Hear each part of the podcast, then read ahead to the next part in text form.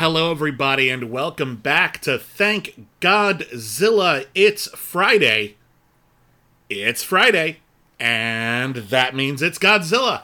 My name is William Bibbiani. I am a critic. I write for The Wrap, I write for The Film Verdict, I write for Slash Film, and everybody calls me Bibbs. Uh, my name is Witney Seibold. I contribute to Slash Film. Write articles over there. You do a lot. I do. Yes, you're very prolific. I admire you. A lot of Star Trek over there still. Yeah, nicely done. That's I'm I'm happy, haven't run out yet. I'm happy that Star Trek still does well for the website. Yeah. Because if trends ever change, I'm kind of SOL. My expertise will go nowhere. I think if there's one thing we can say with some confidence is that Trek has some staying power. So- some longevity, yeah. And you could say the same thing for Godzilla, which is appropriate because that's what this podcast is about. It's our one podcast that isn't about Star Trek. Uh, has Godzilla ever crossed over with Star Trek? A- apart from like fan films. Yeah, no, I'm talking like, like, yeah. like the comics or something like that. I Feels know like a uh, missed opportunity. maybe I'd have to like look into like the deep cut Dark Horse comics. Yeah. Uh, Dark Horse comics, their stock and trade was licensing famous like pop culture characters. Yeah, that was they, they had uh, the Star Wars license for many years. Yeah, they and, did a lot um, of stuff like that. and I think it was uh, Dark Horse that first came up with Alien versus Predator. If memory Uh, so- serves, sort yeah. of like in the late '80s, I think that started coming up, and um, or or maybe or it might have been just after Predator Two kind of cracked like the code on that and implied that they were in a shared universe. maybe so. But it was Uh, around that era, po- yeah. Point being, that became sort of their shtick. They would uh, have famous characters fight each other. Yeah. you know, RoboCop versus Transformers, whatever they got, and Yeah. um, it's entirely likely that there was a Godzilla fight Star Trek. Like, can you imagine uh, the Borg assimilate Godzilla? Ooh, well that would just be Mecha Godzilla. No, it'd be Cyborg Godzilla. A Oh. little different. Okay, fair enough. Apologies. Apologies. And then they have to fight giant Spock from the cartoon. Uh, yes. Yeah, they, That's get, they get. Spock too. That's he, a good and idea. He wrestles with Borg Godzilla. I like that one. That's good. Um, That, that's a very Star Trek idea. it's so Star Trek. and he tries to use diplomacy with Godzilla. nice. Hey, uh, Godzilla increasingly in these movies capable of diplomacy, capable of uh, long conversations, and we're going to get some of these this week. We have got a film that I had not seen before. I was familiar with the title Monster, the new monster Gigan, Uh-huh. uh, who looks, if you haven't seen it, uh, haven't seen the movie, haven't seen a picture of Gigan yet, um, looks like a goose that's also a cyborg with Yeah, a razor it's, it's like stomach. A, it's like a razor razor goose. Yeah, razor goose is a great way to Hmm. put it. Um, I don't know what what the uh, thinking is behind the design of Gigan because they don't imply that all over the place. it's it's not a machine. Like it wasn't built somewhere. I think the idea is that it's a cyborg dinosaur because it comes from space. uh, Yeah. and it's being used by there's another alien species that's trying to conquer the Earth and trying to control the various kaiju in order to uh, achieve its goals. It all there's also a lot more going on in, in that subplot than that, and I'm looking forward to, to going into all of it. But what it boils down to is they're going to bring King Ghidorah back. And they're gonna bring in the his new buddy. He gets a pal. He gets a partner in crime. Gi- Gigan. Gigan, Gigan is a villain, a new, Yeah. new villain monster. Yeah, because we haven't had one since the introduction of King Ghidorah. Really, Uh, Godzilla. Well, Godzilla as well. No, because we had uh, uh, All Monsters Attack. We had the bully uh, bully one. Gabara doesn't count. Oh, Gabara doesn't count, No. does he? Okay, well, never mind. Um, but yeah, good old fashioned, pure bad guy. And and I will say this for Guy Gigan: when we finally talk about the climactic fight, Hmm. Gigan is not fucking around. Gigan is trying to fucking bust some heads. Gigan is the Ivan Drago of of the Godzilla universe, and that's I, kind of like Gigan. I'm kind right. of into Gigan actually. I- I- Gigan I- works for me. I'm okay with Gigan. I don't Yeah. hate Gigan at all. Um, I just think Gi- Gigan's a little odd, He's very odd. but that's uh, true. Yeah. I, I I don't object to Gigan the same way I object to Gabara. Yeah, like the last one we watched, you know, Godzilla versus the Smog Monster, uh, Godzilla versus Hedorah. Hedorah, yeah. Uh, uh, was this really unpopular uh, uh, movie at the time. Looking back now, it's kind of interesting in a lot of ways, but Well, uh, it's- it was it was kind of a hard right in a lot. Of ways. It's the ways. biggest outlier of all of the movies we've seen so far. in terms of the actual yeah. Godzilla movies. Yeah, yeah. Because even when we're dealing with like you know King Kong or Frankenstein or you know some Hmm. bizarre monster conceit, most of these are directed by Ishiro Honda, so they'll have like you know an, an aesthetic similarity. yeah, you they, can they feel of a piece. yeah. Uh, even if they're not connected like directly thematically, they're at least connected aesthetically in, in a certain way. Uh, and then Jun Fukuda came along and he kind of added a little bit more of a like a Saturday morning matinee feel to it. Yeah, a lot more, a lot a- more comic booky stuff. Yeah. you know, a lot more like And- you know paramilitary organizations and and, And- sci-fi. More, more sci-fi rigmarole than Ishiro Honda. Like less like high-minded. I have something to say about this Mm. sci-fi, and more. Wouldn't it be cool if a bunch of bad guys had a base like Cobra and a GI Yeah, Joe yeah. episode kind of vibe? and and I appreciate that too. I think fun. that that's kind of a legit approach. Um, but Hedorah, the you know the Smog Monster, Mm-hmm. Godzilla vs the Smog Monster, was the only film directed by Yoshimitsu Banno, and it's completely different from anything else. Much Uh, darker. it's- yeah, just in terms of the way it looks, the way the monsters look, the way Yeah. it's paced.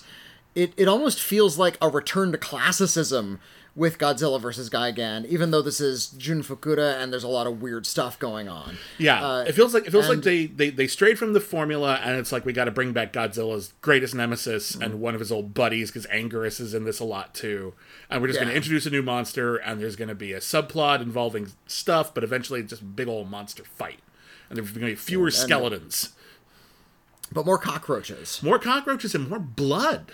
That's There's right. a lot of blood in this fight. There's spurting bright red, painterly Dario Argento blood And in this it's fight because sequence. it's because Gigan has a, a saw in its abdomen and also big like hook hands. Yeah. So uh, it, you know what? It looks like a a, a Cenobite. Yeah. From Hellraiser. It Like, really it- does. it's it's this really really messed up. Kind of the scary looking monster. yeah. Um, But at the same time, it does still have that kind of Saturday morning thing because it's about invading cockroach aliens. Mm-hmm. Yeah. And uh and a, and a, Godzilla amusement park. That's Yep. the the main uh, the main plot. It's Mega Mountain, High Noon at Yeah, Mega Mountain. Basically. Um, And uh, yeah. and there's a, a Godzilla-sized statue in the middle of this. amusement park. Godzilla Tower. And it's almost Godzilla size, like it's about Godzilla size. Um, and uh, yeah, it's a big centerpiece in the film. Um, our protagonists in this film are actually some of my favorites thus far. They have a lot of energy and personality. Uh, our main hero is a manga artist. Uh, he is uh, trying to uh, uh, create a series of manga books about various kaiju that he invents himself. And at the beginning of the movie, he is pitching a new book, and he is pitching a couple of monsters he's created. And his whole thing is uh, these stories are made for children, right? So what are kids afraid of? So I've come up with a homework kaiju, a kaiju made up entirely of homework.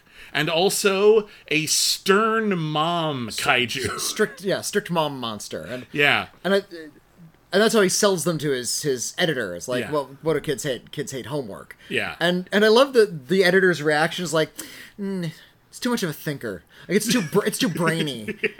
you have a homework monster. Which is a little meta because later on we're going to get Gigan, which is just nothing. Like it makes no sense whatsoever. But it looks cool, and I really that's more the vibe. Hmm. There's a few Godzilla monsters who have like a meaningful aesthetic. Like, well, they're, like they're, they're all animals, as mostly yeah. the the smog monster wasn't, but that had like a theme. It was actually true, exploring. But mostly it's like, yeah, this one's kind of an ankylosaurus. That one's kind of a gorosaurus. that one's kind of like a sea snake. Like There's, there's a moth. They, they were mut- Yeah. they're essentially mutant animals. Mostly, uh, yeah. in- at least as as far as Ishiro Honda was concerned. Yeah. Which is what made uh, King Ghidorah so different. Yeah, King like Ghidorah is not not a, yeah, it's not an animal. It's a golden dragon from space. It's like the only thing that's not an Earth creature. Which they kind of keep Um, the, uh, going with Gigan because Gigan is also from space, so he's got like the freedom to be Hmm. weird. Yeah. I guess is their A, justification. a little later on, we're going to actually meet Space Godzilla. So we get to sort of mix it all together. Pardon? Are they cousins? No, th- I for, I actually don't remember the exact plot, but like some of like Godzilla's DNA mixed with like a, a crystal that fell from space, and it, So they turned, and it turned into a space Godzilla. so they are related. Sure, I mean, that's Yes. they're related by blood. they're they're both named McGillicuddy. They have the same, they have Godzilla, the same last name. Godzilla Cuddy. Go- Okay. Godzilla McGillicuddy. I love it. Um, wasn't that Lucille Lucille Ball's like was Lucy's No, name yeah, in the show? yeah, Lucy Lu- Lucy, McGillicuddy. Lucy McGillicuddy. That was her her, her unmarried name in the show. Anyway, uh, his attempts to sell uh, a manga series about a homework monster and a mom monster do not go well. Uh, and his girlfriend, who is also his agent, who is also a black belt in karate, which will only come up once, uh, is uh, encouraging him to go for a new gig, which would be sort of a designer, an Imagineer, if you will, Hmm. at a new children's amusement park, which is going to be Godzilla themed. Yeah, and uh, and the people who own the park a little bit shady. Yeah, you know, they have they- really weird sci-fi offices which look really strange. Yeah, I love this. Like the, the guy ends up in like the chairman's office, like the, the the head of the board, the Sinatra, if you will, and it's got like this big giant centerpiece in the middle of the room. It looks like a big silver moon statue, and then it rotates around like Blofeld's chair, Mm. and it turns out it's this giant throne where like a seventeen year old kid is doing complex, beautiful mind mathematics, and it's like, ooh, that's kind of fun. And it's like number two, his underling dresses like Wes Anderson doing the press conferences like very refined, very Yeah. particular. Got a wonderful aesthetic, and I would love to see Wes Anderson do like Godzilla material. that would be interesting. Although to be fair, the way he handled Japanese culture and Isle of Dogs. Oh, I left guess he something to kind of desired. did? Yeah, he, he, he did I was thinking he could do like a, a fun stop motion Godzilla, but yeah. I would like to see him. You know, there's a um, there's a really really great kaiju movie that p- people didn't see enough uh, from Nacho Vigalondo called Colossal. Uh, starred Anne Hathaway uh, as uh, she's an alcoholic, and she discovers that if she walks across the playground where she her childhood playground. Yeah, as as a kid, which she accidentally does when she's massively drunk, uh, at a certain time of day. A giant kaiju appears in Korea that mimics all of her movements. Yeah. And it's all a metaphor for the way that, you know, your substance abuse has effects you cannot predict mm, You're broader than d- yourself. destroying something far away that you're not even aware of at the time. But it becomes more complicated than that and also incorporates a lot of interesting ideas about toxic masculinity because there's a mm. guy in her life who seems cool but ends up becoming like a rival kaiju. And Anne Hathaway's great in that movie. It's a weird premise, but it's it's also very well thought out. Yeah, I- it actually makes sense in the moment.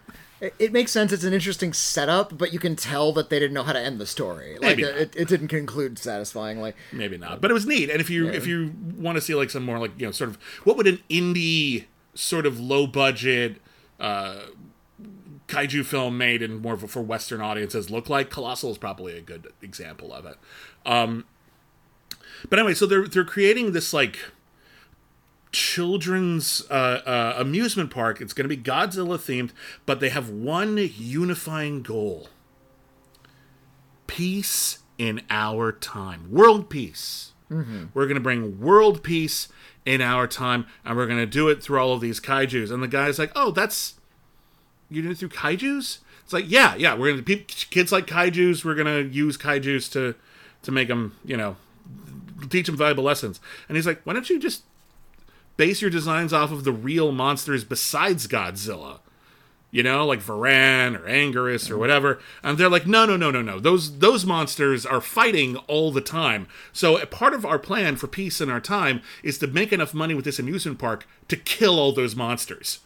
And it's like, I'm starting to see some possible holes in your ethics here. But the guy gets the gig, he's excited to get the gig, and then in a plot much like the movie Blue Beetle, like his first day at the building, like a woman runs out of the building, hands him some top secret thing, and he pockets good. it. And to his credit, he's no like snitch. He doesn't know her, he is no snitch. All right? They ask, Where did she go? And he points in the opposite direction. Comes home, he's got it's a weird sort of magnetic tape recording. You know, it's the early 70s, that's what they had. Um, and uh, she shows up with her, I guess, just associate, who's like the, who's like the fun guy with like the goatee. Oh, who's like he's always eating like corn or hot dogs or yeah, something. it's just he's Um, always munching. I think it's stuff. just a friend of hers. Just a yeah. friend. And uh, th- her brother was one of the designers of the amusement park, and he has gone missing. So she has been investigating, and there's some, she knows all she knows is that there's something on this tape that's really important. And so they go to the guy's house. The guy's interested. He says, "Tell me your story." And so they try to play the tape, and the tape is a high-pitched, very strange screeching noise. and then we cut to maybe my favorite scene in a Godzilla movie so far. Because we cut to Monster Island, and Godzilla's like taking a nap. He's, he's, hanging out, and and Anguirus is there, a Yeah. spiny ankylosaur. The- Godzilla's first kaiju opponent from uh, uh, Godzilla Raids Again, uh, mysteriously alive after all these years, but whatever. They're old friends now. They've put it behind them. Yeah. Godzilla wakes up and he hears that screeching noise. Like, the, the fuck? What the? And then he It's it's it's a, a monster whistle. Monsters can hear it. Basically, and uh, uh, hold on, and then he says, "Hey, Anguirus," and there's a a speech dialogue bubble, balloon, yeah.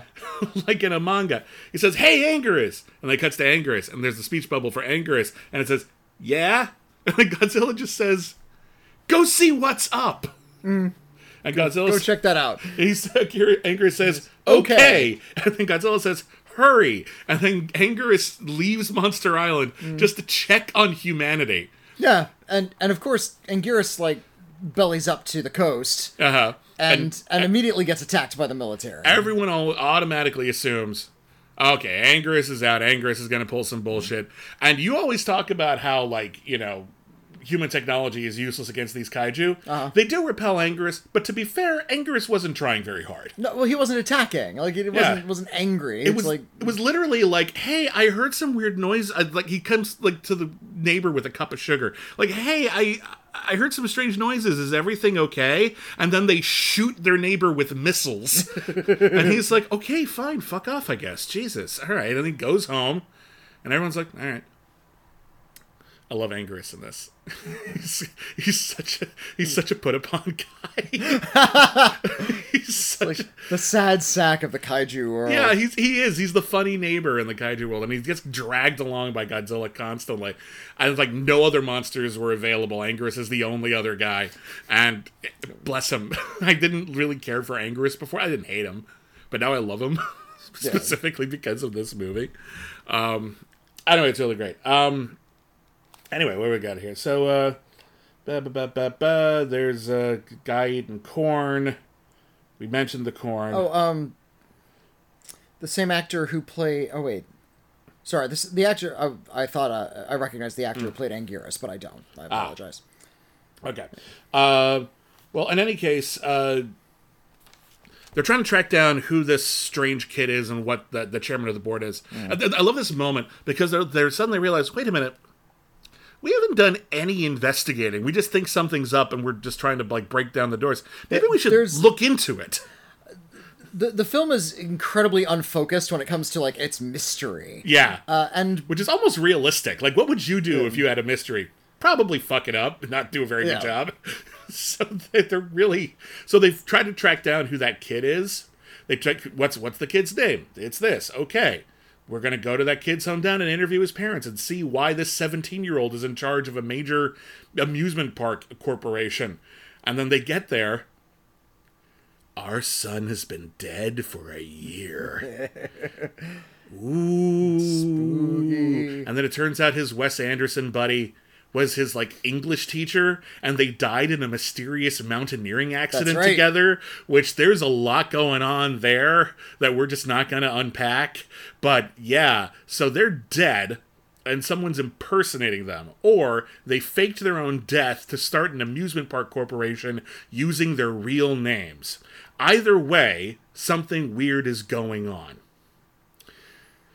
Turns out, as Witney has already revealed, there's a big reveal. Not only are they from outer space, not only are they planning to bring peace to Earth by conquering it, like you do, uh, but they're also from a planet very much like Earth. And they explain this to like the kidnapped brother. They're from a planet very much like Earth, and very much like Earth. I'm using like stock footage of the Smog Monster movie. Uh, they polluted it yeah, they irradiated it they fucked it up and the earth uh, their planet became uninhabitable it, to everyone except cockroaches and we are cockroaches hmm. and we developed intelligence and we're trying to find a new planet to start all over again because even though i guess we can live on that irradiated planet it still sucks well, it's irradiated. They can't Yeah. they can't like grow crops or anything. Yeah. Just being cockroaches. So like there's so there and there's this fun bit where like the lights go out and then everyone sees like the shadows because they're using like hologram projectors to look hmm. human, but like if you shine a light on them, their shadows are cockroaches, and that's just It's fun. it's pretty cool. that's really It's, fun. it's really cool. one of the Um, better aliens we've seen on this ser- on this uh, uh, Well, we had- franchise so far. We had the the Mysterians and we had the the Kilaak. uh, this alien species. I like the Mysterians mostly because of their fashion sense. Those cool those- motorcycle helmets and Yeah, everything. yeah. those they were those were cool. But these ones are just fun monsters as yeah, well, yeah. which is neat. And, we're gonna get some like ape monsters as well, or maybe they're dog monsters. I don't readily recall some sort of like furry mammal aliens. yeah. So there's gonna be a lot more alien Oh, species. oh, going they're going to keep coming back to this over and in fact, in fact, I think the next movie is different aliens again. It's well, I mean, Ishiro Honda had a, a formula. Jun Fukuda now has a formula, and, and the Hmm. Formula now is is aliens. I'm not gonna say it's aliens, but it's aliens. Um, Our manga- and, and you know yeah. what? I'm okay with this. Yeah, fine. I, I don't. Feel, we're already into the 70s. Uh-huh. There- It's not like we're violating some sort of vital integrity. Yeah. uh, well, they've already introduced aliens, already. yeah. Like there are more aliens. Why not? I don't know. It's it sucks that every alien wants to conquer Earth. Yeah. Like every alien wants to conquer Earth. You know what? Every It's- single it's- one. Well, it's because we're important. It's ironically it's, because, because we're not important, but our planet is nice. Oh, that's true. Our, our planet, ha- they're always trying to steal our resources, and so Yeah. maybe, maybe that's why so many people are keen on polluting. It's like we're, we're keeping the aliens away. we have, don't have natural resources. We won't be invaded. Yeah. Um, so uh, the uh, the the the Wes Anderson alien uh, gives our manga artist who's like snooping around uh, some free cigarettes, and the guy's like, "I don't find this suspicious at all." And then he goes home with his free cigarettes, and uh, turns out there was a tracking device in the cigarettes, and now the the aliens. Which I, I like that too. That's kind of clever. And the aliens, uh, uh, although it's really not because it's just his house. Ah. they could have just followed him home, but okay, which is essentially all they had to do anyway. you Um, know what? They come from a planet where they don't have the concept of home. they just sort of live out on the plane. There's not like a, a place they go back to. So they kidnap everybody. They've got their ray guns, and then our manga artist's girlfriend, who we haven't seen in pages, uh, comes back and is like, "Hey, oh, you guys have ray guns! Kapow, kacha!"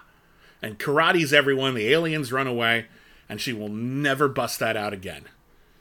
It was literally just they literally introduced it at the beginning, I think, because they couldn't figure out how to write them out of that room.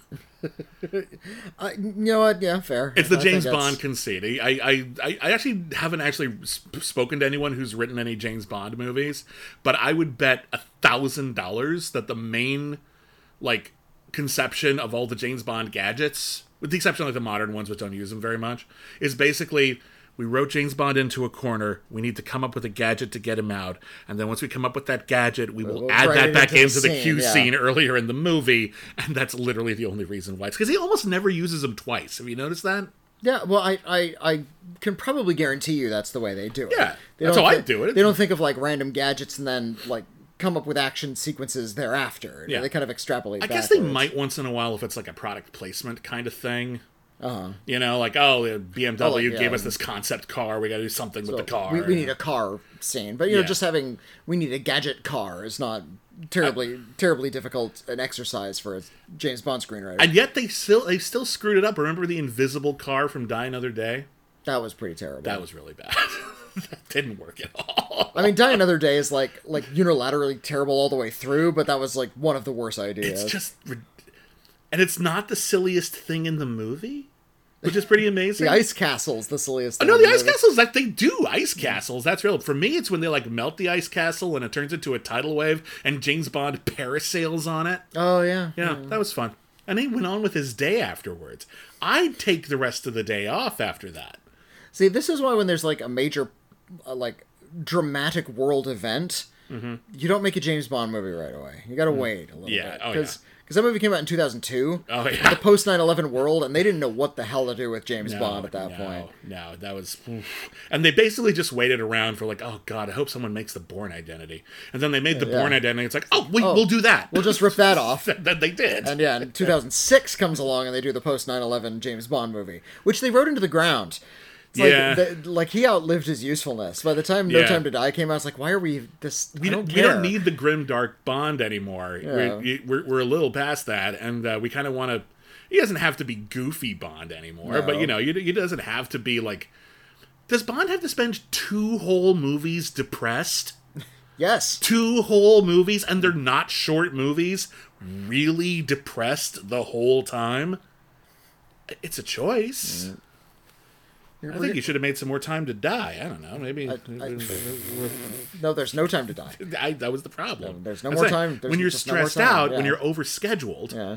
All right, You- you, look, can't you- you, you can't produce your best You, work. you need like maybe just a quantum of solace. Thank you. Thank you. oh, uh, I know well done indeed. Want a quantum of solace, but no more than a quantum. I Um, know they do big bags of solace, but I don't want them. Back to Godzilla versus Gigan. Uh, Godzilla and Anguirus are m- moving their way towards uh, the action, ready to save humanity. And Yeah. we cut to the ocean, and Godzilla in the manga thing it says, "Hurry up, Anguirus!" And Anguirus, who's like two feet behind him, Anguirus is like, "Okay." like, eh. uh, did you? Uh, he's, he's, he's leading Anguirus into battle. Clearly, they're just reestablishing that Godzilla is in charge here. did you ever see the American dub of this movie? Oh, golly, no. I I wasn't. I usually I don't bother. Okay. You know, it's not like we need to see both versions. And honestly, for the most part, Or tell me they got like Chuck, Chuck Heston or something. Like Charlton Heston is playing Godzilla. they did get an American actor to voice Godzilla. Okay. Yeah, I. Uh, on, Ang- come yeah. on, Anguirus. I, I, he sounds like he's struggling to breathe. You think you'd give him like a booming, like Anguirus, get over here, you know, like Scorpion or something. Like it, it sounds like a, it's like hey, Anguirus, check it out already. And Anguirus is like, Is he Doc what? It's weird. It's a very, very weird performance. And you can see clips of it online. You can just cut to YouTube and just see the minute and a half of the scenes where Godzilla talks. It's very, very strange. Um, it turns out the aliens' other scheme, uh, besides a dog whistle for Earth kaiju, uh, was to summon space kaiju, which they bring back Anguirus. All right. And, bring uh, sorry, they bring back King Ghidorah. King Ghidorah, yeah. They bring back King Ghidorah. Uh, and King Ghidorah brings with him his friend, his buddy, his roommate, uh, Gigan. Hmm. And there's a scene in this movie, and I really, we, I, it's a small moment, but I think it is incredibly telling, and I think it speaks to the universe in which these movies uh, live. We are past the point where every time there's a monster, there have to be multiple scenes of scientists trying to convince the government that a monster is real. We're past that. We have a monster island. We know where they all live. We have anti-monster defenses. People aren't even mad at Godzilla anymore, even though, like, literally less than two decades ago, he probably killed millions of people. Or I guess the the other one of them did. Um, there's a general we don't really see him much, but there's a general, and he's in like an observatory or something like that. And they're like, "Hey, we've got a signal from space." The general goes up like, "What is it?" And he says, "We'll take a listen." And he listens to the two monsters in space. Never mind that we shouldn't be able to hear that. But they're so loud. They're so loud that he's that he says, "Hmm, that one's def," and he's not looking. That one's definitely King Ghidorah. I don't recognize the other one though.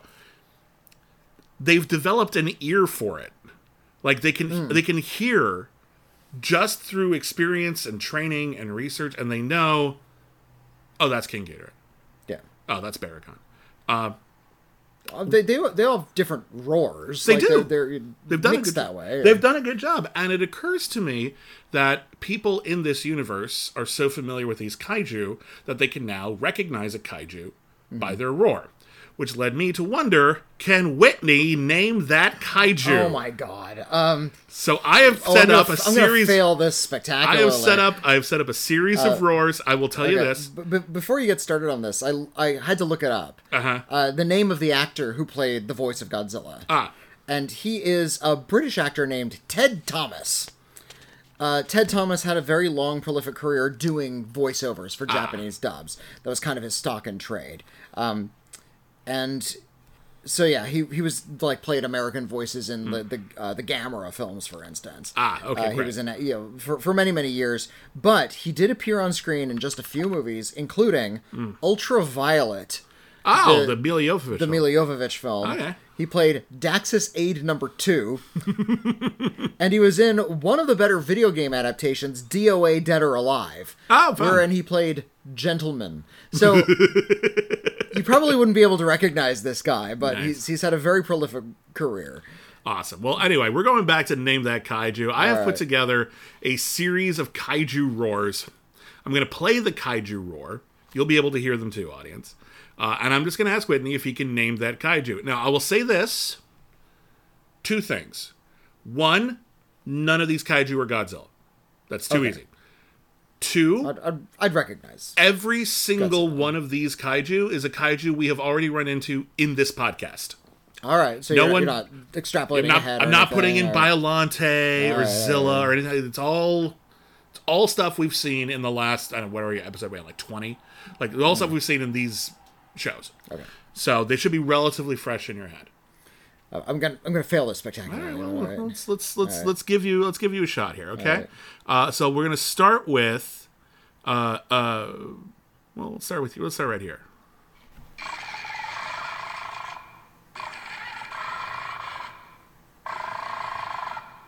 Oh.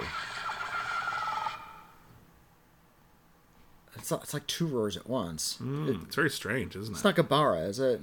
no, no, it's Uh. not Gabara. It's not Gabara. No, Gabara was like in re- was like a reverse Godzilla roar. Yeah, yeah. Yeah, like it had like a. No. You want me to play it again? No, no, I think it, It's a relatively recent one. this that's not Gigan, is it? No, it's not Gigan. Oh, okay. That'd be. I feel like that'd be cheating. You do what you just saw. I, I I don't know who it is. It's Hedorah. Oh, that, that's a smog monster. Oh, that's right. Hedorah, Yeah, yeah, kind of made kind of double Yeah. roar. Okay. Okay. All right. All right. All right. That's fine. That's fine. All okay. right, Yeah. Uh, See, I- I'm not gonna get any of these. Hold on, I, I- hold on. I, I appreciate the the effort that's going into this. So okay. Let's see. Uh, Let's try this one. oh. Oh, I know this one. That's Gabara. Yes. All right, yeah. There you go. Give you a little, little gimme there. All right. All right. Uh, all right. Let's uh, uh, let's It's, do. is it? Uh, I hope this is picking up on the mic. Okay. I- I- it's like a, it's gonna be very faint. I think. But yeah. yeah. Let's see what we got. Uh, I'm gonna. I'll, I'll increase the volume a little bit on, right. the, on the Ma- Mac that I'm using. Okay. Uh, here's uh, this one might be a little tricky. Oh golly. Oh. This one's not familiar. Is this like Kumonga? No, Kumonga actually was like a weird clicking noise. It wasn't very Oh, satisfying okay, to hear. yeah. That wasn't Kumonga. No. All right. Yeah. Play it one more time. Yeah. Sure. Hold on. Like these are all like striking. Like my inner Yeah, they're eight- interesting, right? My inner eight year old is like, oh yeah.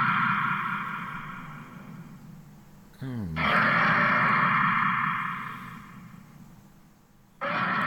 Scary. That's a scary monster roar. Yeah. Although it's it's uh, uh it's one that isn't talked about very often. Hmm. But we did we did cover it. Oh, it's that's not like Gorosaurus, is it? No, no. Do you have up? Yeah, what is it? Mechani-Kong. Oh, I, I wouldn't have guessed Mechani-Kong. I don't know. All right, here we go. Let's try. Uh, let's try this one right here. This is a this is a fun one, I think. Yes.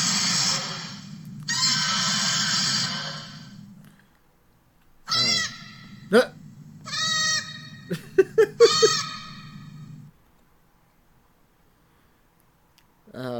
Yes. I thought it was Rodan at first, but then uh, you, but then you think it might be something else. but then yeah, then then there's that little, Little- squeaky at the Yeah, end. little light chirpies.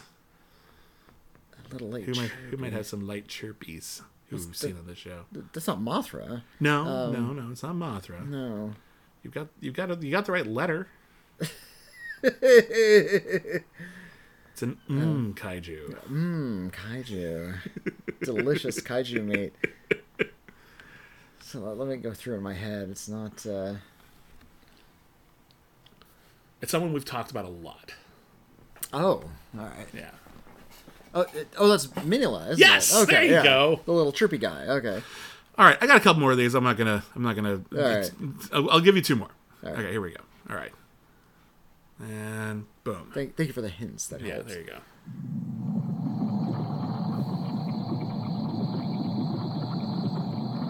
Oh, you just said that. Oh wait, Not someone. I, not someone you just did. is that caterpillar Mothra kind of crawling No. along the ground? Nope. No. Okay. Nope. Oh golly, it, it sounds like one of the bug ones. So it's either Mothra, Kumonga, or Kamacuras. Is it one of those? No.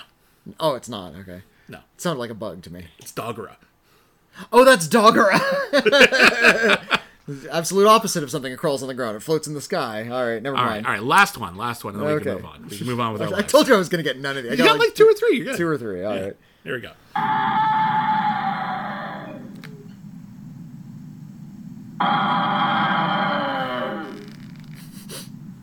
I don't know what it is, but I want to take care of it. Well, actually, you're you're kind of on the right you're kind of on the right track. That's actually like part of the movie. Yeah, Oh, okay. It's like rescuing this monster. A little bit.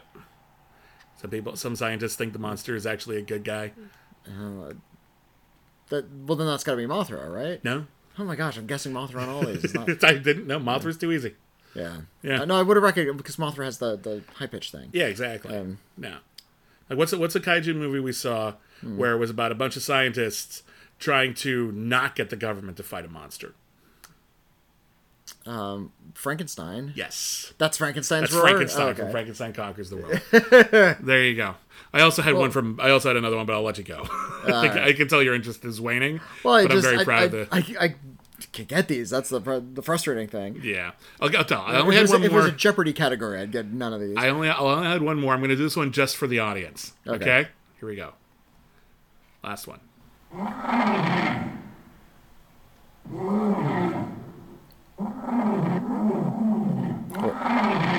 Well, that's Kong. No, That's not Kong. No, it sounds a little bit like him though, Yeah. doesn't it? No, if you got it, audience, That need a like, moment? You know what? That sounds like the American Kong. Is what it, It does. Like. does yeah. sound like the American Kong. It is not the American Kong. Uh, and I'm going to give the audience another few seconds to think it out. Did you pick Manda? Nobody picks Manda. I pick Manda. Manda's still one of my favorites. Okay, there you go. Anyway, I have nothing against Manda either. I like Manda. I like Manda a lot. Manda's an underappreciated, underutilized monster. Anyway, that was that was named that kaiju. You're welcome. hope you enjoyed it as much as I did. I hope that sound picked up and we didn't just waste our time on this podcast. Just a lot of dead air on this podcast. anyway, uh, but moving on. It's a guy again in, in, in King Ghidorah there, and it's like ah. No, well, we, we, when we left off, it was Yeah. um, Godzilla and Anguirus are heading Yeah. toward the the location of the monster whistle. Yeah, and it's and it's kind of like one of those like if you notice like in a lot of Stephen King stories, people are in trouble or gonna be in trouble, and there's like one character who's like making their way towards them to hmm. save them, like Richard Farnsworth in Misery or Scatman Crothers in The Shining. If you watch the movies, Yeah. And then the whole gag is we're like, oh, t- eventually they'll get there. Eventually they'll get there. Eventually they'll hmm. get there, and then they do, and they're immediately murdered. You know, or, or, or they turn into bananas. Yeah, uh, yeah. There you go. Another another good cliche there. It's a great cliche. I've seen it so many times where like you know there's like a movie like oh as soon as this guy gets there it's all gonna be okay like Danny Glover in the in the first Saw and then it just never pans out. Godzilla wouldn't do that.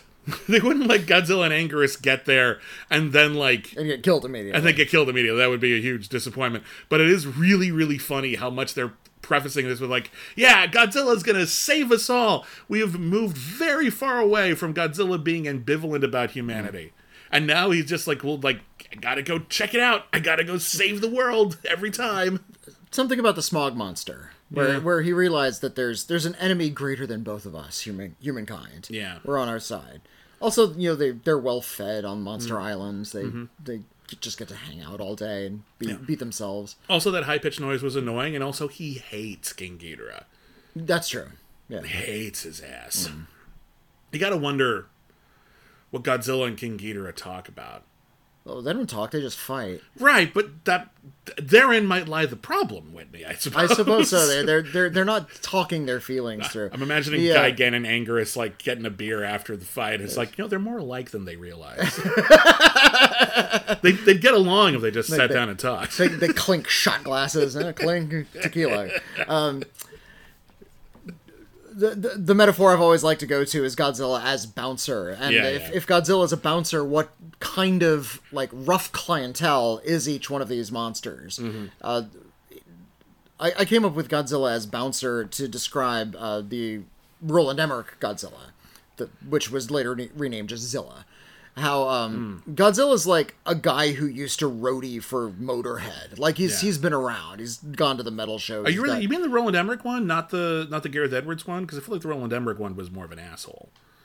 That was No, no. th- This, I'm talking about the the Roland Emmerich. Film. Okay, fair so, enough, yeah. So Godzilla himself, like the main monster, the, the Yeah. Japanese monster, uh, is is the guy who used to roadie for for um, Metallica. for Motorhead. Oh, and, Motorhead, um, sorry. And now imagine like a guy who's been to a Nickelback show. Stumbles into the beer and thinks he's hot shit. He's like, "Yeah, I'm tough, man. I went to a metal show tonight." And Godzilla like wheels around, punches him right in the throat. Yeah. He rumples over and then he helps him up, takes him out to the parking lot. Is like, "Okay, you don't get to start Yeah. shit here. In fact, you don't get to come in here. Yeah. We cool? Well, no, I want to. No, you don't get to come in here. Have you ever you ever met have you ever been to a bar or like met anyone like at a place where there was a bouncer and the bouncer had like stories about him? Like yeah, like like that one time like some like famous action movie star was like Steven Seagal or someone was like in here and throwing his weight around and the bouncer was like, Hey man, you gotta knock that off and the guy's like showing up like doing his action movie moves and the guy just like punches him in the nose and he like crawls under a table and hides. Like that's how tough the bouncer is. That that's Godzilla. Yeah, yeah, you- that's- you can just yeah. kick kick out. Um, I'm guessing like if if Godzilla is Dalton, Uh-huh. then King Ghidorah is Ben Gazzara. These are analogs to the movie Roadhouse. Okay. Does that make Anguirus Sam Elliott? Yes. Ooh, Ang- It Anguirus does. has great hair. Because he has great hair, he like he's a bouncer in another bar, and he has to, but he you know he's okay with leaving the bar and going to help Yeah. Dalton when he, He knows needs to, Dalton is the protagonist.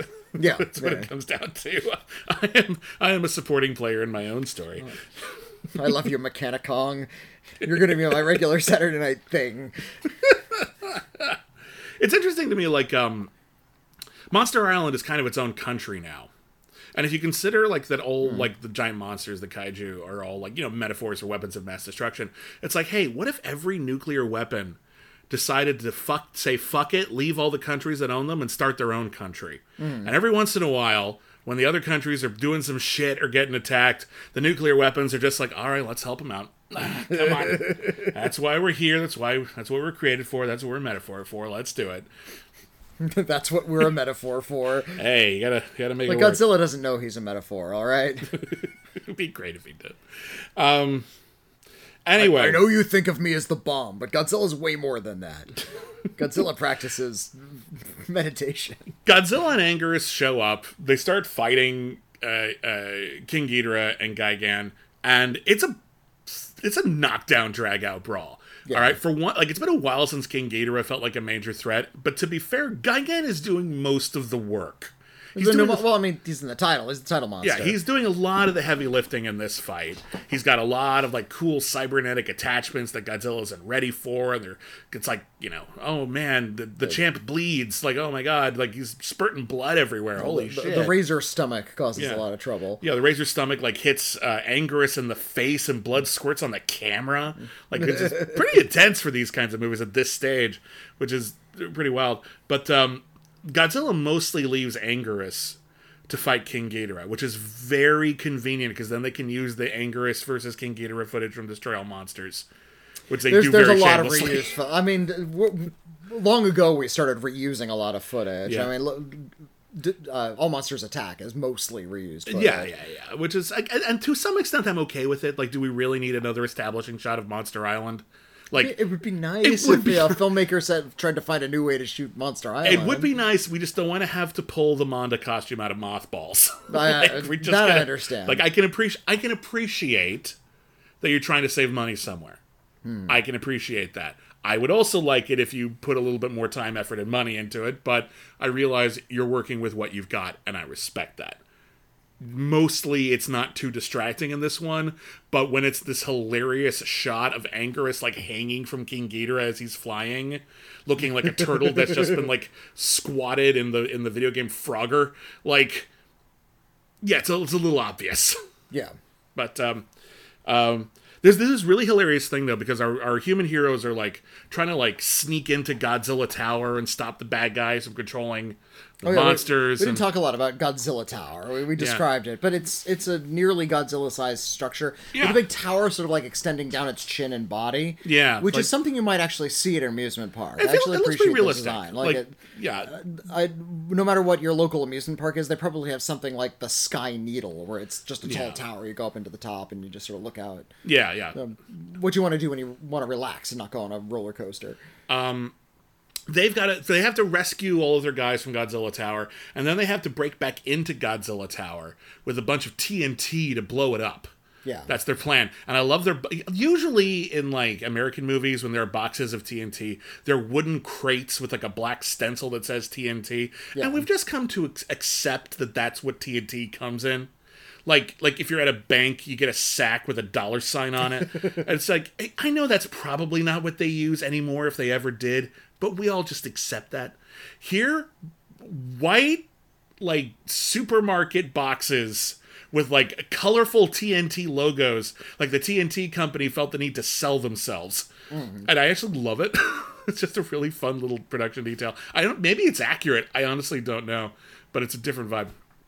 Uh, so they're breaking in, they're going to destroy the place because the Godzilla tower turns out the Godzilla mouth is like a laser weapon. There's this Yeah. really there's this really funny bit where Godzilla's like fighting Gigan and King Ghidorah, and Godzilla's getting some real punishment, and he like stumbles away for a second to try to catch his you know catch his breath, get his shit together, get back in the fight, and then he sees Godzilla tower, and he looks confused. And then pissed, and then he's getting ready to destroy this thing. Oh, oh, you did not. No, come on. Honestly, I'm I'm offended more than I am honored. And so he's about to destroy the thing, and then Godzilla Tower turns out has laser blasts that come out of its mouth, and they keep shooting Godzilla in the eye over and over again. Godzilla is getting pummeled. Like like Gigan has these like giant hooks for hands, and he's when Godzilla is like down, like the laser has hit him, and Godzilla's like down on the ground, and he's like, "Oh God, is Godzilla even gonna get out of this one?" Gigan doesn't respect that. Gigan gr- walks over there, picks up Godzilla, and then takes the end of his hook and starts shoving it into his skull Yeah. until it again. until he pierces Godzilla's skull and it shoots blood. Gigan is not fucking around. You know those gangster movies where uh, you know th- there's like the old guard of gangsters. We've Mm. always done it this way. We're very brutal. We murder our enemies. We're completely amoral. We're evil people. But then the new generation comes along and somehow they're even worse. Like Mm. Yeah. they're hot headed and they don't know abide by even the the honor of thieves. you Yeah, know? the, the the few basic rules we have, Mm. like, hey, you don't like shoot someone's whole family, you just kill them, right? Mm. Yeah. And then it's like, nah, nah, that's how we'll assert our dominance. Yeah, that's Gigan. Yeah. Yeah. Guy, Guy, Guy is the the new hotshot. He's Yeah, he's he's out to prove himself. he, he's Ray Liotta after he got into the cocaine in Goodfellas. I think it's just Joe Pesci, but okay. well. Anyway, uh, blah, blah, blah. so oh, there's a cute gag actually. I noticed they did in the sequence where they're cutting from the giant monster fight to the guys uh, like breaking into Godzilla Tower, where you can hear the Godzilla roars and everything like in the background, like it's kind of far away from where we are now in the action because we're with the humans and they're the monsters are fighting in the distance. The score that we were listening to, like the fight movie score, Uh-huh. also gets quieter when you're with Yeah, the humans. as if the score is also in the distance. Like that just follows Godzilla around, and that made me laugh. That was a funny little bit. Anyway, they uh, they blow up Godzilla Tower.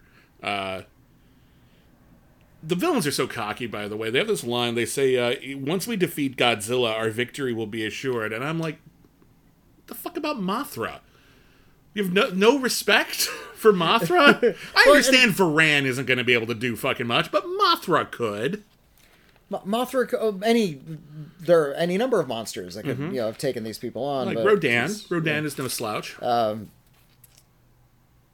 and it, I think the mistake was to show those monsters yeah, remind us because that there, they're there's there. a little montage at the beginning of the movie where we saw like a, all the monsters kind of hanging out on Monster Island, and uh, if we if it was just Godzilla and Anguirus on Monster Island and sort of the other ones were just sort of elsewhere, Mm-hmm. then we wouldn't have been asking these questions. Exactly. It's, it becomes a Marvel Cinematic Universe thing. Like, hey, Like, why aren't the Avengers here? Yeah. yeah, like the whole universe is at stake. You couldn't have at least called Iron Man? Like, what the shit, Thor?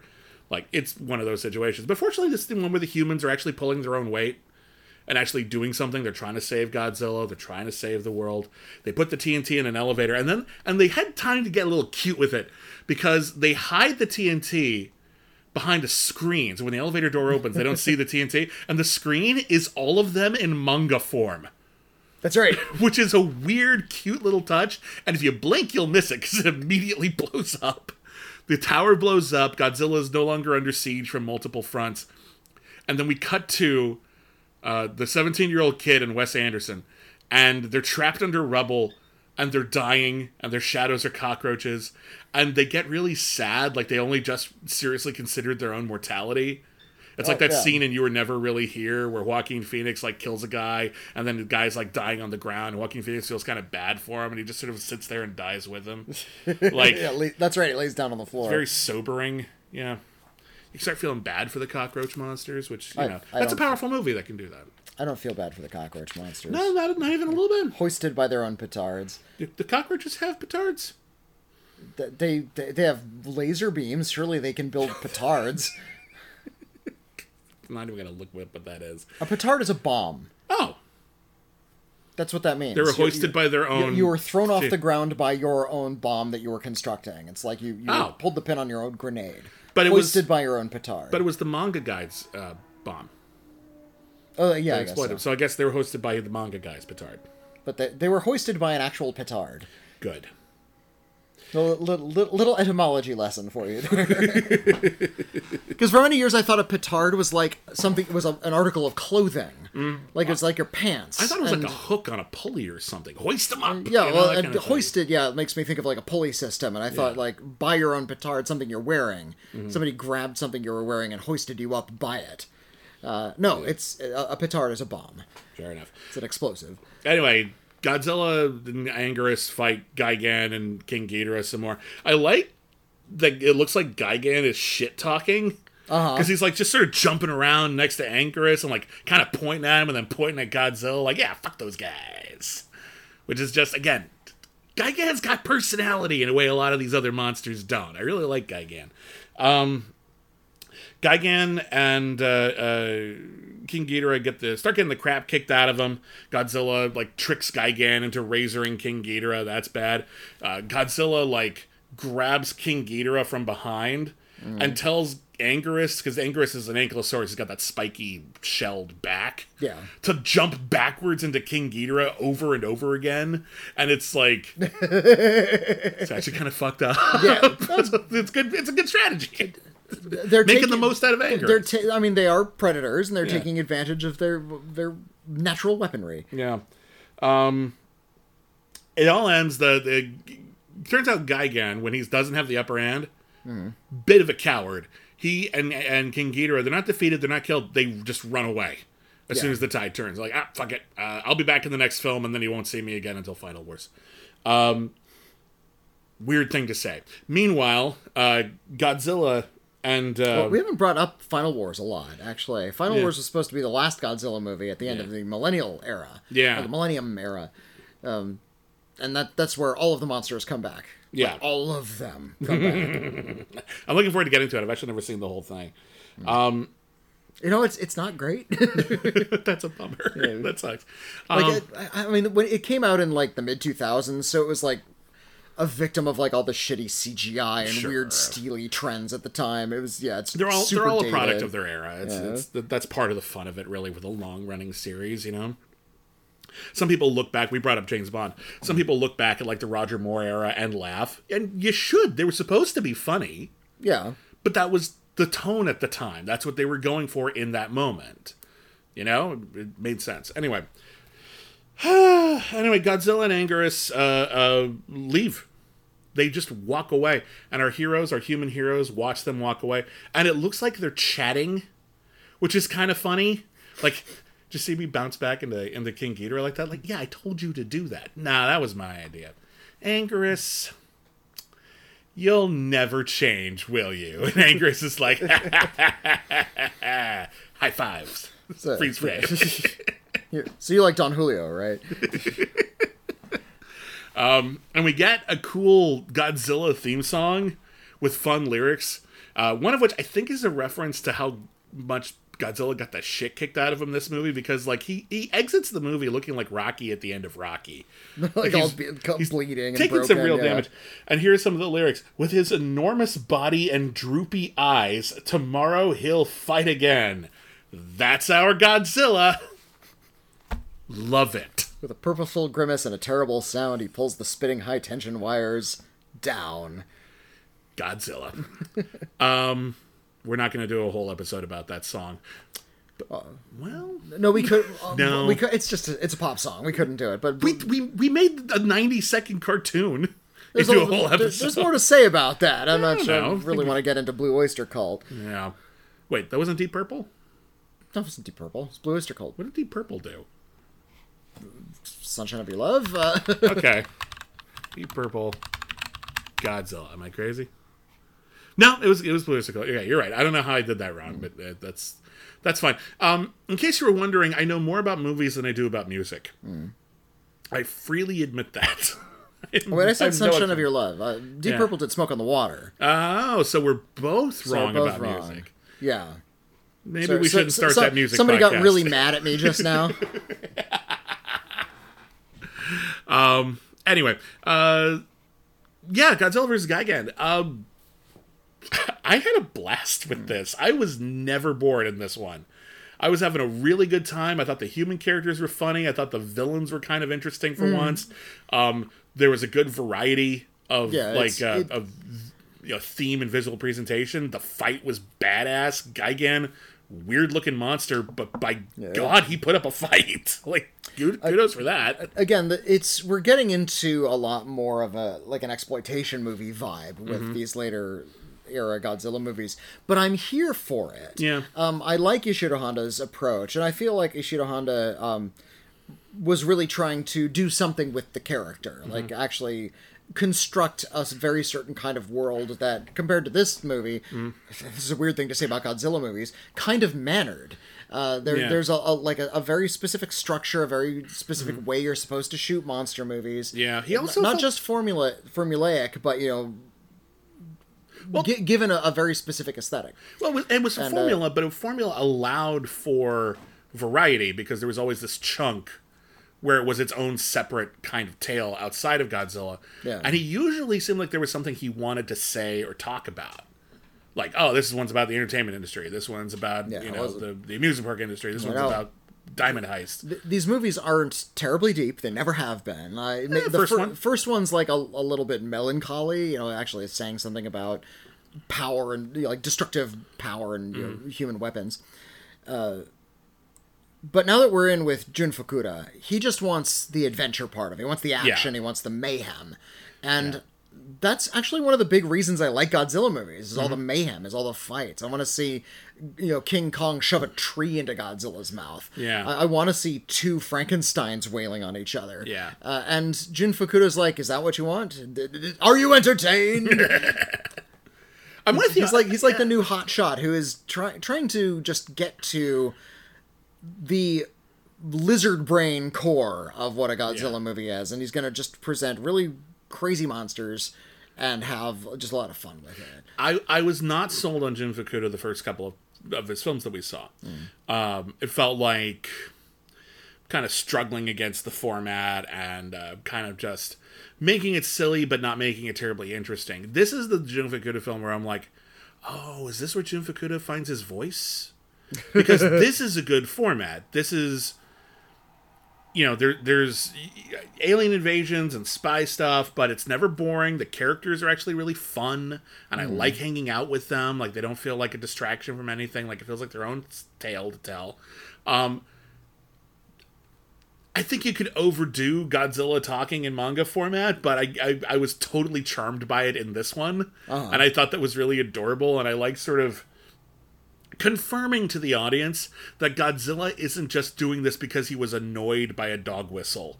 Like he actually has It's like a like like a- a principles goal, now. yeah. Yeah, like he's he's he's found himself. Like he's come around to being a hero. It's like Wolverine's been with the X-Men for a while now and he doesn't go into a berserker rage very often and he actually does want to do the right thing, but he has a past, you know, it makes him kind of dark and edgy.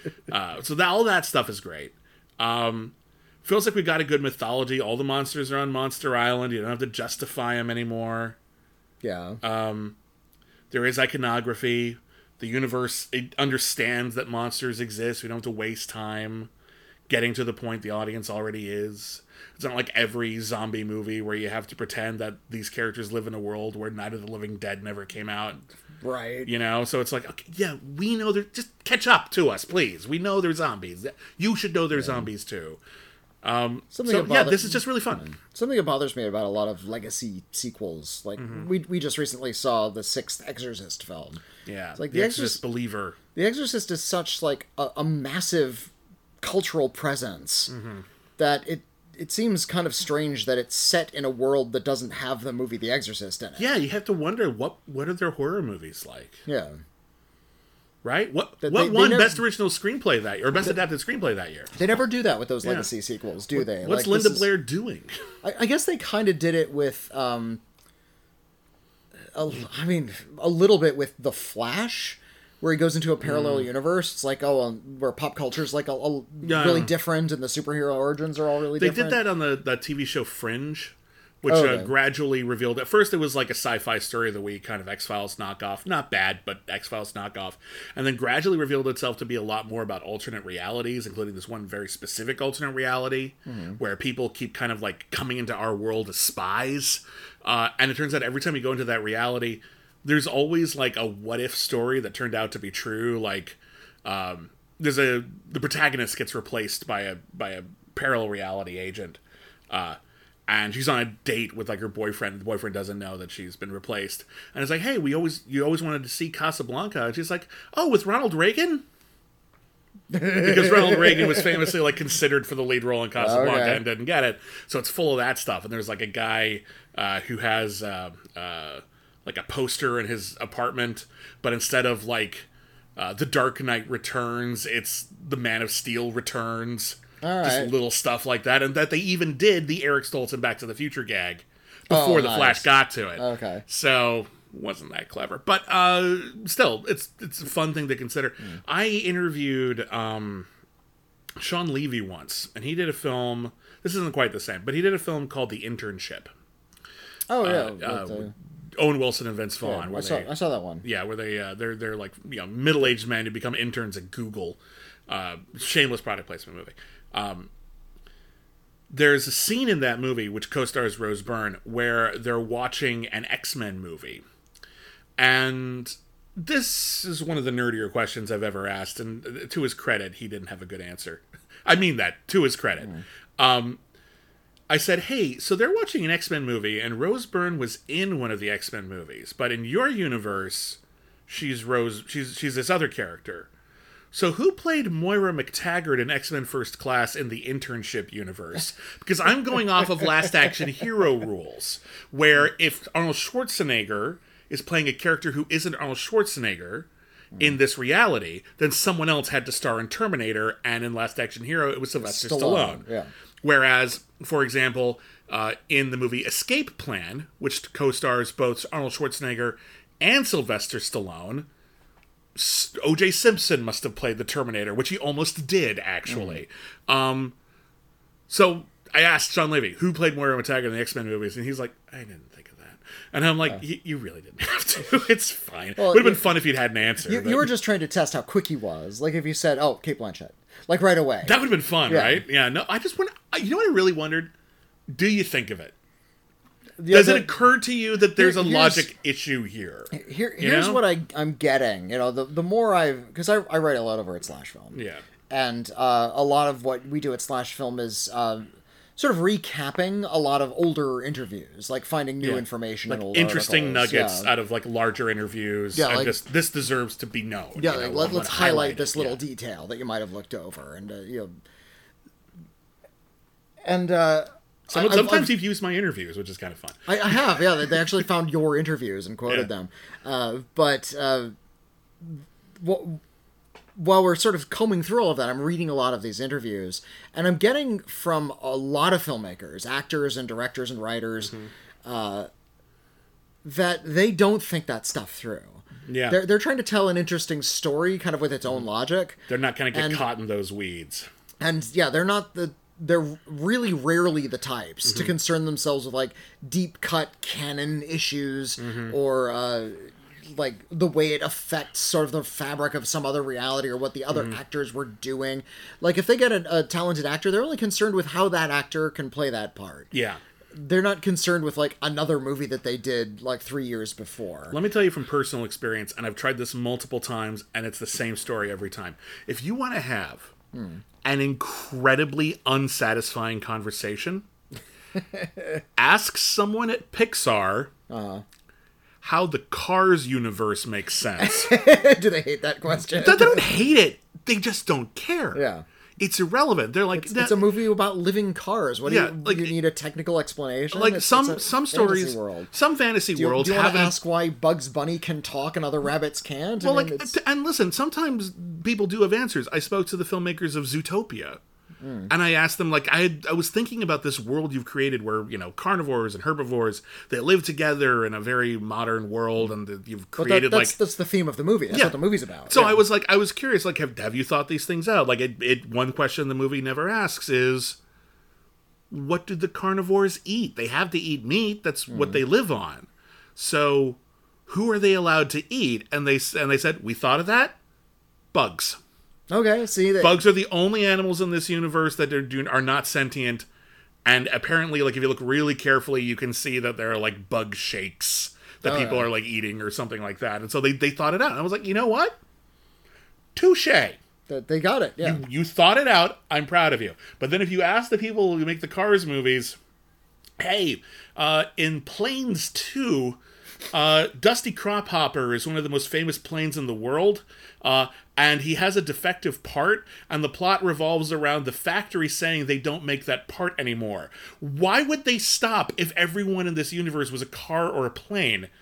Or boat, hmm. why would they stop making parts? That's like saying we're not going to do heart transplants anymore. And they were like, we didn't care about that. at all. It's Again, if, they're qui- if they're quick, they would have just Yeah. said, "Fucking medical industry, man." right? Like, That's what we're talking about, man. That's the point of the movie. That would have been great. No, they were just like, nah, it's really, really not. We're, they they always say like we're going off of like uh, kids playing with their Hot Wheels logic, yeah. which is fine. if you're a It's little, if you're a little kid, you don't care. Mostly not. then- well, I I cared about that kind of stuff, but I'm Mm-hmm. I'm weird, so like I get it. Most people don't care. Most people don't care. I totally uh, respect that. That's fine. to sort of bring this around to Godzilla, and, Oh, and this, we- this is something that?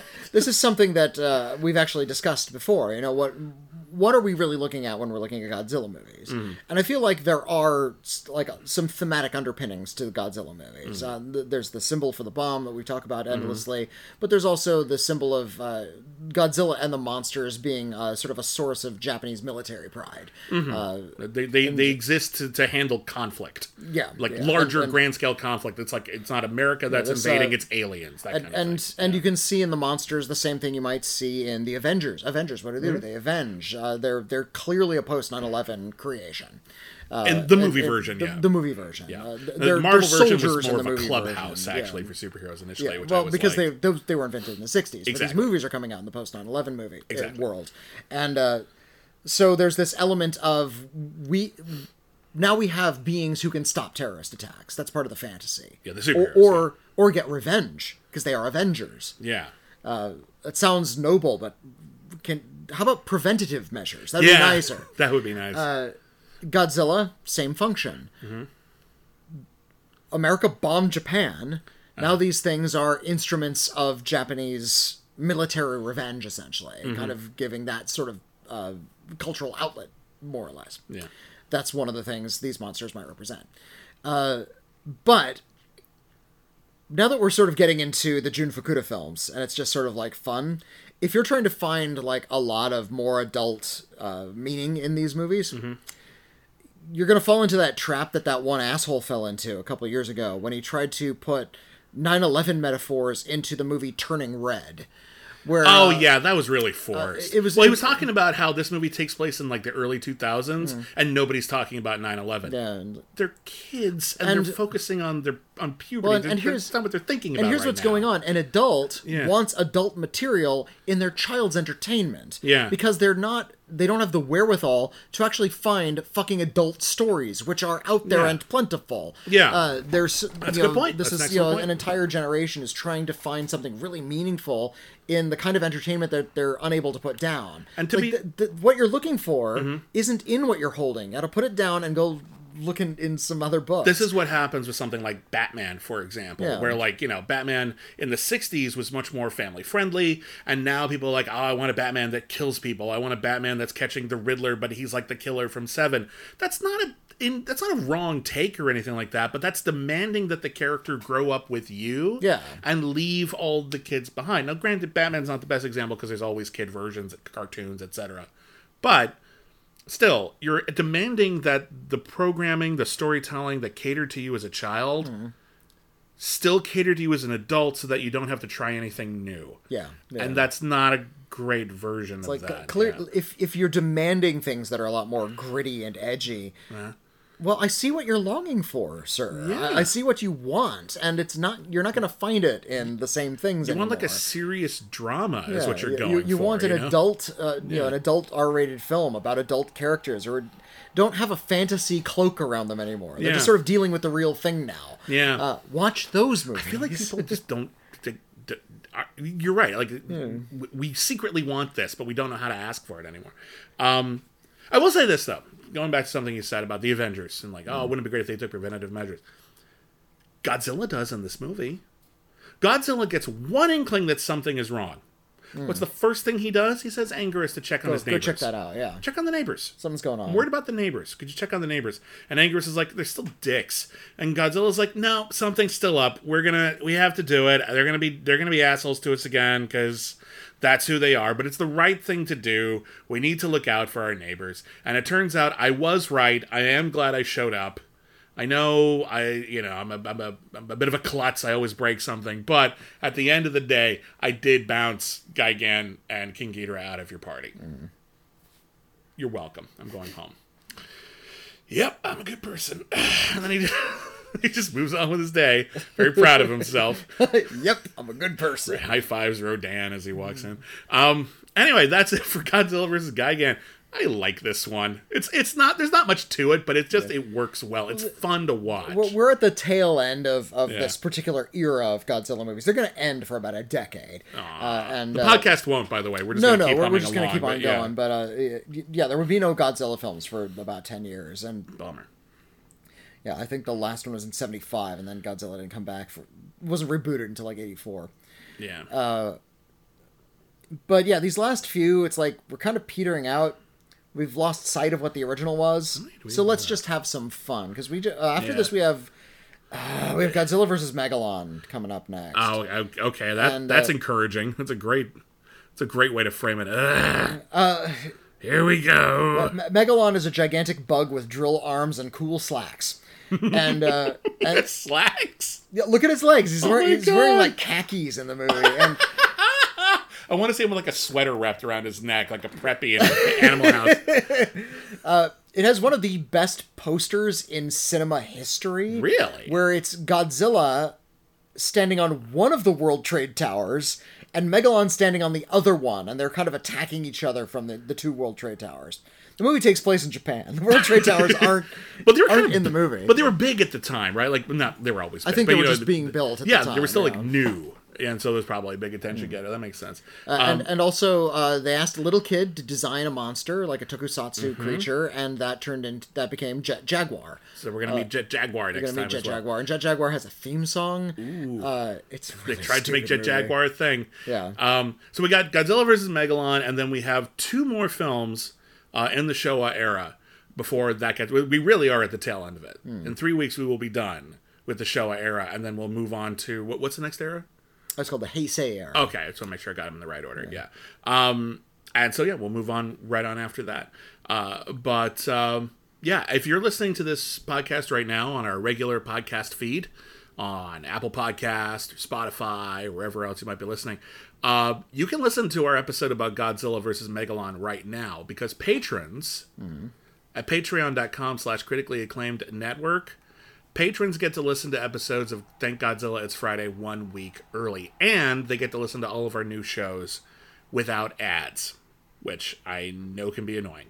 So, uh, thank you, advertisers, by the way. But speaking as a consumer, I, I know many times we prefer not to have them. So that's available even at $1 a month, but there's a lot of exclusive shows. If you like the way we do deep dives into things, uh, we have podcasts dedicated to every single uh, Adam West Batman uh, episode, the entire series. We've already completed that series. Uh, we have all our yesterdays where we're doing what we're doing for Godzilla for every single episode of Star Trek ever. Only the best, where we're reviewing every single Best Picture nominee ever. We do a lot of these completionist uh, kinds of podcasts, but a lot of them are for our patrons only. So you can go to patreon.com slash critically acclaimed network and check all that out. And a huge shout out to all of our patrons. Thank you so much for keeping us afloat. You mean the world to us. And if you can't afford to be a patron, that's totally cool. I totally get it. If you want to help the show, leave us a rating and a, a review, even just one sentence. Uh, just really helps a lot. I mean, if you've been like putting it off, like ah, that doesn't really matter. It really does. So that would mean a lot to us if you could do it. But uh, also, you're busy. I understand. Go go about your day. Hopefully, we helped you on your commute. Um, in any case, uh, if you want to talk about anything we discussed in this episode, our email address is letters at criticallyacclaimed.net. Witney, what is our P.O. Box? send us a physical letter to the critically acclaimed network, PO Box 641565, Los Angeles, California 90064. Yep, we might read your email in an upcoming episode of We've Got Mail. Uh, and of course, we're on social media at Critic Acclaim at both Blue Sky and Twitter. And I'm at William Bibbiani everywhere. Uh, Witney Seibold, same deal. Awesome. And uh, yeah, thank you for listening. We'll see you next time. And. Roar!